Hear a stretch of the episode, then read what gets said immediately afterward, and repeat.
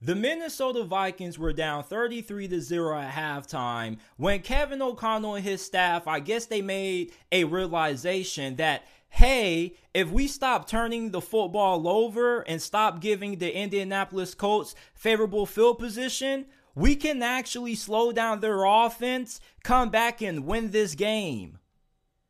Minnesota, regardless of how you feel about them, they won this game. They're 11 and 3 and they are your NFC North champions.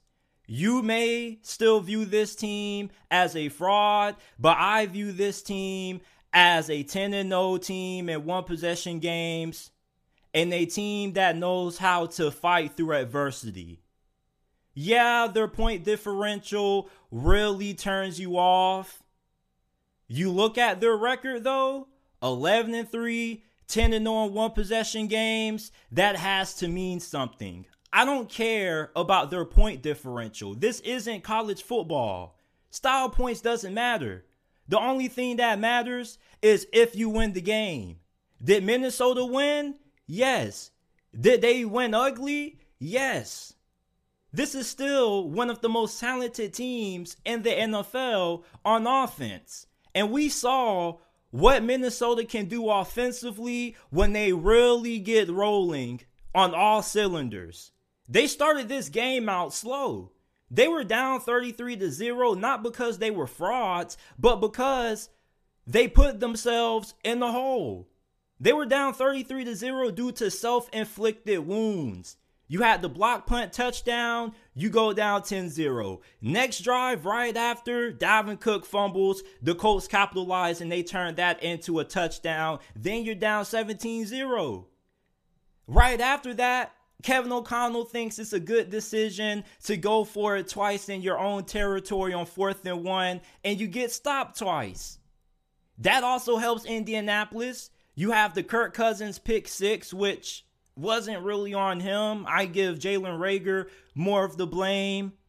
The Vikings being down 33 to 0 had nothing to do with this team being a fraud. They were down 33 to 0 because of self-inflicted wounds. When this team stopped shooting themselves in the foot in the second half, we saw what they did. It was a bloodbath. Indianapolis couldn't move the ball on offense and they only had three points. This defense, yes, it's hilariously bad at times. It's funny.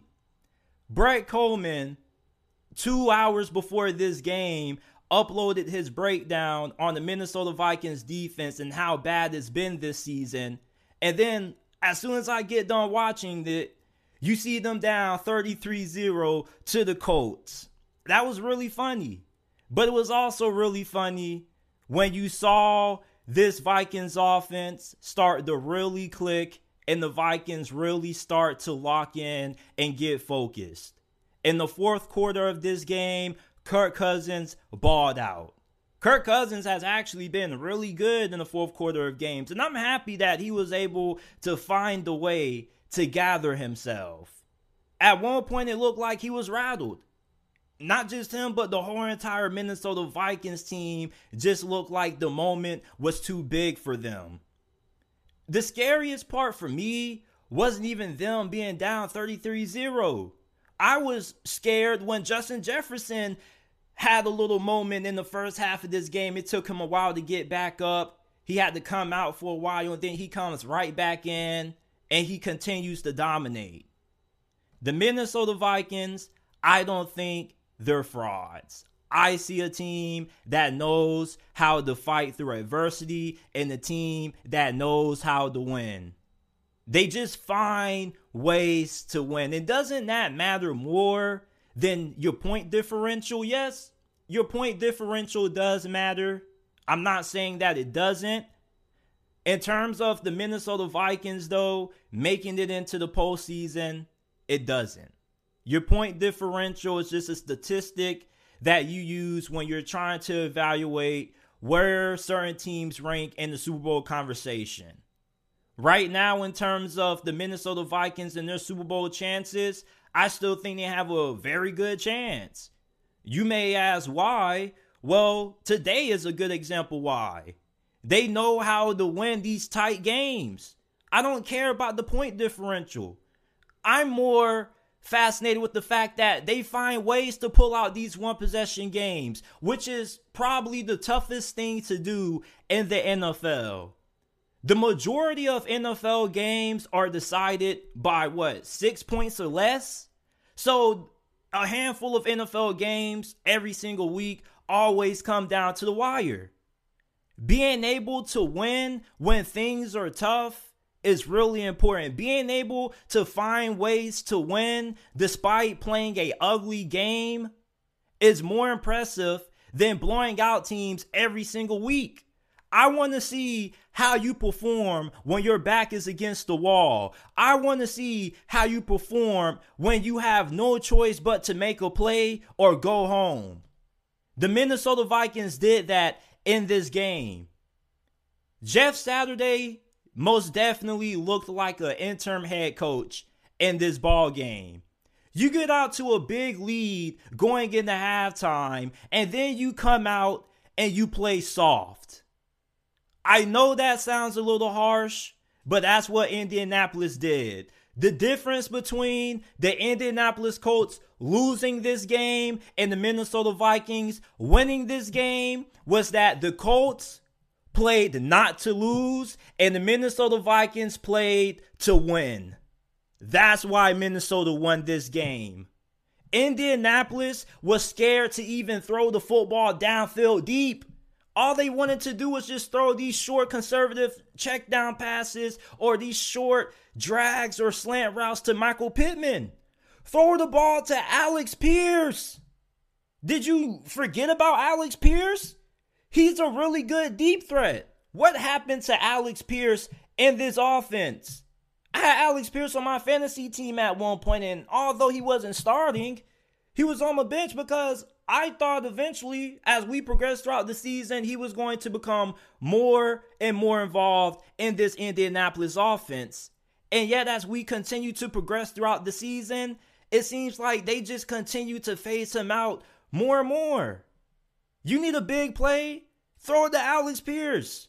The commentators are literally saying all throughout the second half, the Colts have to start taking shots downfield. They need to be a little bit more balanced with their passing attack. The Vikings are not scared. And I'm saying, yeah, these guys are right. Jeff Saturday, cook a deep shot up to Alex Pierce. He couldn't do it. The Vikings won this game because they wanted it. I hate using that reference and that analogy because I feel it's a weak way to break down and analyze winners and losers of games. I think in this situation, though, the Minnesota Vikings really won this game because they wanted it more. You saw Kevin Stefanski in the confidence that he had in his defense in the second half, which was really inspiring to me. Your defense has been the butt of jokes all year, and yet you're down 33 0. You come back, your defense only allows three points. And then, not only that, but you decide to punt the football and rely on your defense to get a stop in overtime and to get the ball back to your offense. That says a lot about how Kevin O'Connell views this team. No matter what happened in this game, he still had confidence in this football team to come back. He still had confidence throughout all odds that his defense was going to be able to get a key stop to win this game. And big props to him because no matter how well this defense would have played in the second half, if I was the head coach of Minnesota, I still wouldn't have trusted this defense on the field to win this game. Fourth and 10, I'm either going for the field goal or I'm keeping my offense on the field to try to get the first down. I'm sorry. The defense played well, but I was still waiting for opportunity for when this defense was going to have a little lapse. And they were going to give up a big play, but it didn't happen. Matt Ryan, Matt Ryan showed a lot of heart in this game. The fourth and one, the quarterback sneak. I mean, I thought initially he got it, but with the second review, they didn't give him the first down due to the second effort. What really confused me though was the fumble that Minnesota recovered that wasn't ruled a touchdown. So that wasn't an obvious recovery. These refs also weren't doing weren't doing any favors on the behalf of Minnesota. That made absolutely no sense. Minnesota wins the NFC North. They are 11 and 3. This is still the team that has one of the best records in the NFL. Don't let the point differential scare you off when it comes to the Minnesota Vikings. This is a team that doesn't win based off blowing teams out. They don't win pretty. They just find ways to win. And at the end of the day, that's all that really matters. Give me an ugly win versus the pretty loss. Don't really care. Only thing I want is W's in the win column. At the end of this season, when Minnesota, depending on what they do in the postseason, when this all comes to an end, you know what we're all going to be talking about? We're going to be talking about what Minnesota did in the playoffs and the season that they had. Not the fact that they had one of the worst point differentials in the NFL for a team with a winning record. Nobody's going to be talking about that 10 years down the road. When you look at this 2022 Minnesota Vikings team, a decade or two decades down the road, you're going to look back on this team and you're going to see a team that won the NFC North in 2022. You're going to see a team that made it to the playoffs and a team that had one of the best records in the NFL two decades down the line. You're not going to be thinking, oh, the Minnesota Vikings had one of the worst point differentials in the NFL that season because it doesn't really matter in the in the grand scheme in the grand scheme of things. Minnesota can win one possession football games. They can win tightly contested contests. When they play Dallas or if they have to play San Francisco, if they're able to hang around into the fourth quarter of those games with those teams, you should be really afraid of Minnesota. I would be more afraid of a team that knows how to win close games versus a team that blows everybody out. Because eventually, even if you are a team that blows everyone out, you're going to be put in a situation where you're going to have to fight through some challenges and you're going to have to fight with your back against the wall eventually. And you want to know what kind of team you have. There's an old saying that goes, you find out what your team is made of when you go through hard times. And not just that, but there's also another quote that says, tough time, pressure either makes diamonds or bust pipes. Minnesota today, they were diamonds. They busted the pipes of the Indianapolis Colts. The Colts did not have what it took to beat this team. They got scared. The moment got too big. And once Minnesota really came back and tied this ball game up and they got that two point conversion, at that point, we probably already knew Minnesota had this game won. You saw Jeff Saturday on the sidelines. You saw that whole entire Indianapolis Colts team. Let's call it what it is. This team played scared in the second half. That's why Jeff Saturday is the interim head coach. That's why he's not going to get this head coaching job at the end of the season. When you're a head coach in these situations, and I know I'm not qualified to be criticizing any coaching decisions or whatnot, but being somebody who used to play this sport at a high school level, you know, yeah, there's a difference between high school, college, and the NFL, but at the end of the day, football is football. You know what a good coach is. A good coach in that situation doesn't play not to lose. They keep their foot on the gas. They keep being aggressive. They keep trying to put points on the board. Indianapolis got too conservative in the second half of this game. This Vikings team is way too good for you to be trying to play scared against them, no matter if you view them as frauds or contenders. This offense is way too deadly. Justin Jefferson is on pace for having the greatest season that we've ever seen from an NFL wide receiver because he's going to shatter the single season receiving record for yards in the for yards in the season. Justin Jefferson, KJ Osborne, Dalvin Cook, TJ Hockenson, Kirk Cousins, their stars on the offense came through when they needed them the most. That screen pass to Dalvin Cook for six, for the 60 something yard touchdown. Great play call. Then they get the two point conversion. You already know from that point forward who was going to win that game. You probably doubted if Minnesota would be able to come back. But once it happened, you knew Minnesota had full control. Not to mention the crowd got back into it. I don't know any of you guys who were in attendance in that game, but let me know down in the comment section if you were at that game at halftime. Were fans preparing to leave? Or were they still staying with the hope that Minnesota could potentially come back? I want to know. So, if anybody who's listening to this right now was in attendance at the game, let me know what the mood was at halftime. Did the fans have confidence that Minnesota was going to be able to come back? Or were they riding off this team as well and preparing to exit? Even when they were down 33 0, I still had a little bit of hope that this team was going to be able to come back. And not just because I had them as a part of my three team parlay, but also because I knew the talent this offense had. You look at Indianapolis, they had a similar situation occur in their last game against the Dallas Cowboys. They were in a tight game with them. And then the fourth quarter, they just completely fell apart. And the Dallas Cowboys just blasted them.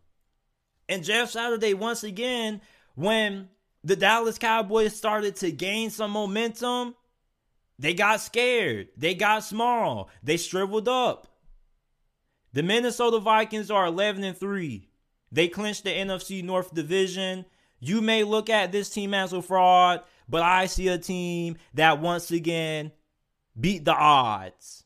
They were down 33 0. They complete the largest comeback in NFL history. Yes, they had no business being down at all. At the same time, it's not about how you start, it's about how you finish. It's about how you look in the face of adversity.